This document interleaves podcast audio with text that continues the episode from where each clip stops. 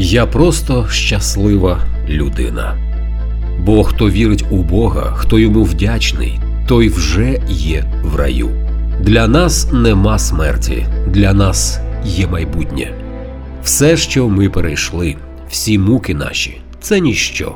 Ми здобули самостійну Україну, і тепер ми мусимо наповнити її своїм українським змістом, своєю любов'ю, благородством, почуттям краси, своєю піснею, яка є безсмертна і якій нема рівних. Вона оживляє наш дух і кличе нас у майбутнє. Ольга Ільків Ольга Ільків, псевда Роксоляна Ольга Звіробій, зв'язкова Романа Шухевича. Політув'язнена, 14 років провела у радянських тюрмах. Роки життя 1920-2021. Ольга Ільків присвятила життя Україні. Вона прожила 101 рік, була свідком і учасницею багатьох історичних та доленосних подій. Приміром, у лави ОУН вступила в символічний день 30 червня 1941 року. Це дата, коли національні збори у Львові, очолювані Ярославом Стецьком та Степаном Бандерою, проголосили акт відновлення української державності. Ольга Ільків, Героям слава, слава нації, смерть ворогам. І ми боролися всі як вміли. То був такий час, що тільки тепер, може, ті волонтери от показали, що народ бореться за Україну і підтримує воюючих. Часи війни Ольгу Ільків захопила національна боротьба. Вона йшла на те, щоб боротися проти окупації. В інтерв'ю пригадувала, що сили давала радість боротьби, і те, що вона просувається хоч на крок ближче до свободи. Всюди, в кожному селі була тріумфальна брама. Слава Україні! Слава Бандері! Слава ОУН! Люди виходили жати, а ми їхали на філі, нас везли хлопці, і ми казали, дай Боже щастя, і люди тішилися, що їдуть свої. Попри небезпеки, що супроводжували дівчину, це був і час її молодості. Тоді Ольга зустріла свого майбутнього чоловіка, керівника стрийського проводу ОУН Володимира Лика на псевдо Вихор. Вперше вони побачились у Варшаві на одному зі святкувань, де збиралася патріотична молодь. Мені подобалося, що бандерівці були дуже багато простого народу, такі хлопці селяйські, такі сильні фізично і духовно. Я навіть одного із них спитала: скажіть мені, чому ви всі такі міцні, такі здорові, а міські хлопці не такі? А він каже: бо ми, панно Олю, ми належимо до просвіти, до відродження. Ми присягали, що не будемо ні пити, ні курити. З 1942 року Ольга Ільків виконувала обов'язки провідниці жіночої мережі організації українських націоналістів Львова. Я працювала над сіткою. Це була моя основна робота. Ну, я зорганізувала тоді сітку міста Львова. Місто було поділене на кілька районів. Один був зі студенток, а решта були в Тернові. Я це маю десь в старих спогадах ще навіть прізвища деяких дівчат. Ну ми, правда, всі по псевдонімах виступали. Мій псевдонім був Роксоляна. Саме тоді відбулося одне із найяскравіших знайомств її життя з Катериною Зарицькою, яка очолювала на ту пору всеукраїнський жіночий підпільний націоналістичний рух. Катерина Зарицька, псевда Монета, Орися, Калина, Легенда, діячка ОУН, зв'язкова Романа Шухевича, організаторка і керівниця Українського Червоного Хреста, нагороджена срібним хрестом заслуги УПА. Роки життя 1914-1986. На тлі національної боротьби розвивалася й історія кохання Ольги Ільків. 1943 року вона взяла шлюб з Володимиром Ликом. Вже по завершенню Другої світової війни у них народилася донька Дзвенислава, з якою вона переховувалася у конспіративних квартирах.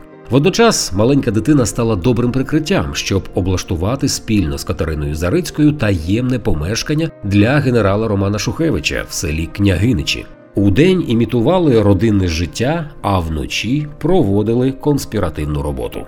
Ольга виконувала завдання зв'язкової командира УПА, отримувала гроші, передавала записки, організовувала інші конспіративні квартири. Ільків до останнього не знала, кого буде переховувати. Провідник з'явився через вікно одного вечора. Я навіть не знала, що це Шухевич, знаєте, але мене поразила його постава. Він такий був дуже звичайний і дуже незвичайний в одній особі. Він не мусив нічого казати. Від нього якийсь йшов флюйц такий сильний, як у сильних людей. Від них є спеціальне якесь діяння на окруження. Він не потребував багато говорити. Коли він сказав одне слово, кожний підпорядковувався. Щось у нього було таке владне. Причому був дуже скромний, скромно одягнений. Цілий рік жінки переховували командира УПА у звичайній сільській хаті. Наприкінці 1947 року прийшли тривожні вісті про арешт зв'язкової Шухевича, що поставило під загрозу всю місію. Згодом, на початку 50-го року, провідник порадив Ользі переїхати із родиною на Донбас і створити там осередок ОУН. За день до переїзду Ільків поїхала до Львова, щоб попрощатися із подругами. Та розпрощатися довелося зі свободою на довгі довгі роки. Під конспіративною квартирою на Роксоляну вже чекали. Ольга мала при собі важливу адресу підпільного помешкання та ампулу з отрутою, захованою у поясі панчіх. Перед жінкою постав складний вибір: звірячі тортури чи вірна смерть. Часу на роздуми не було, і вона ковтнула записку із адресою, щоб не зрадити своїх. Два роки слідства, врешті вирок. 25 років за участь у антирадянській банді. Нас. Читають, що вирок мені 25 років закритої тюрми, то вже мене засудили, я так радісно, бо я боялася, що мене розстріляють. Як вони побачили, що я тішуся, їм викривило морди. Крім побиття та понівечення, кагибісти були віртуозами психологічного тиску. Дочку, дзвінку та сина Володимира забрали у дитячий будинок. А щоб дітей матір не змогла знайти, змінили їхні імена на Віру та Андрія Бойків. Ти їх ніколи не увидиш. А я тоді встала і кажу: ні, я їх побачу, побачу, переживу 25 років, Бог мені дасть силу. Як мене везли, я божеволіла, що мої діти мені забрали. На чужині вишивала сорочку, виливаючи кожен спомин і тугу за батьківщиною на полотні. Відколи слідчий назвав Ользі нове прізвище її дітей, думками линула до них повсякчас. У 1953 році Ільків вдалося відправити звістку в один із львівських дитбудинків. Звідти прийшла відповідь, що діти знайшлися. Дар'я Гусяк, зв'язкова Романа Шухевича. Найтяжче переносила тюрму Оля не тому, що вона духовно слабша була, а тому, що в неї дітей забрали. Ви розумієте, двоє дітей забрали, поміняли прізвище і імена, помістили в дитячому будинку і запевнили Олю, що вона навіть в далекому майбутньому, якщо зустріне дітей, вона їх не пізнає. Сказали їй, що вони під іншими прізвищами. І дійсно їм прізвища поміняли. Через суд лише вдалося, щоб визнати Олю її матір'ю. Ви розумієте, КГБ не хотіло давати довідки про те, що вони з дітьми зробили, бо це є дуже велике порушення прав людини. Ольга Ільків була звільнена достроково. Замість 25 років відбула 14. Після смерті Сталіна справи бандерівців переглядали, сотні людей отримали амністію, але Ольга покаятися перед живодерами, які катували українців, не змогла. Впасти перед ворогом на коліна гірше смерті. В СРСР залишалося чотири жінки з таким терміном ув'язнення, які не покаялись: Катерина Зарицька, Ольга Ільків, Галина Дидик і Дарія Гусяк. Усі вони були зв'язковими Романа Шухевича. Щоб не підбурювали інших, їх розмістили в одній камері.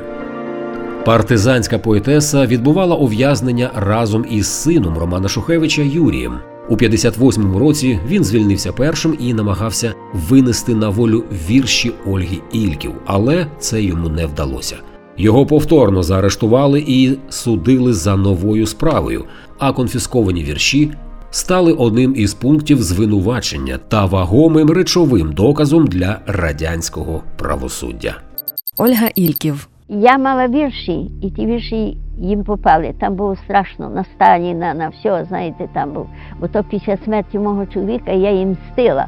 В 48 році загинув мій чоловік, і я їм в тих віршах так дала. Ну і потім мала велику радість, як вони то відчитували. Бо я дивилася, як вони казилися. Юрій Шухевич наголошував, що поезія і спогади Ольги Ільків значною мірою відтворюють те, що відчували, чим жили, про що мріяли і в що вірили люди її покоління. Я була між тими, які здобували самостійність України. І я вважаю, що націоналізм потрібний українському народові. Тільки націоналізм дає право народові мати свої звичаї, свою культуру, своє обличчя, жити своїм історичним життям, зв'язувати своє сучасне із минулим і з майбутнім, казала Ольга Ільків. Зі здобуттям Україною незалежності легендарна зв'язкова почала розповідати про підпілля. Указом президента України 2008 року нагороджена орденом княгині Ольги третього ступеня. Про її тернисте життя зняли кілька фільмів. А ще Ольга Ільків написала вірш Повстанське танго, який поклали на музику. Проєкт реалізовано за підтримки Українського культурного фонду. Поглянь, ось перший сніг, і мрія біла із недавніх днів, і вдаль летить з-під стріх прядиво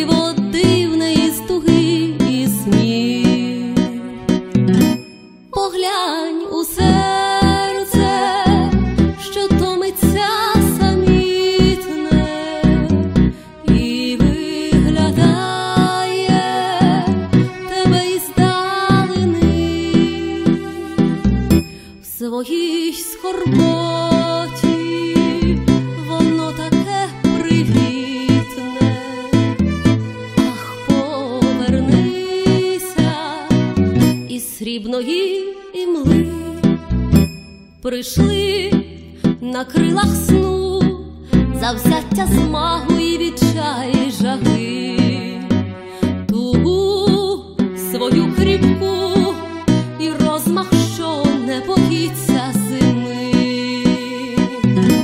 Годину тиху ти розкажи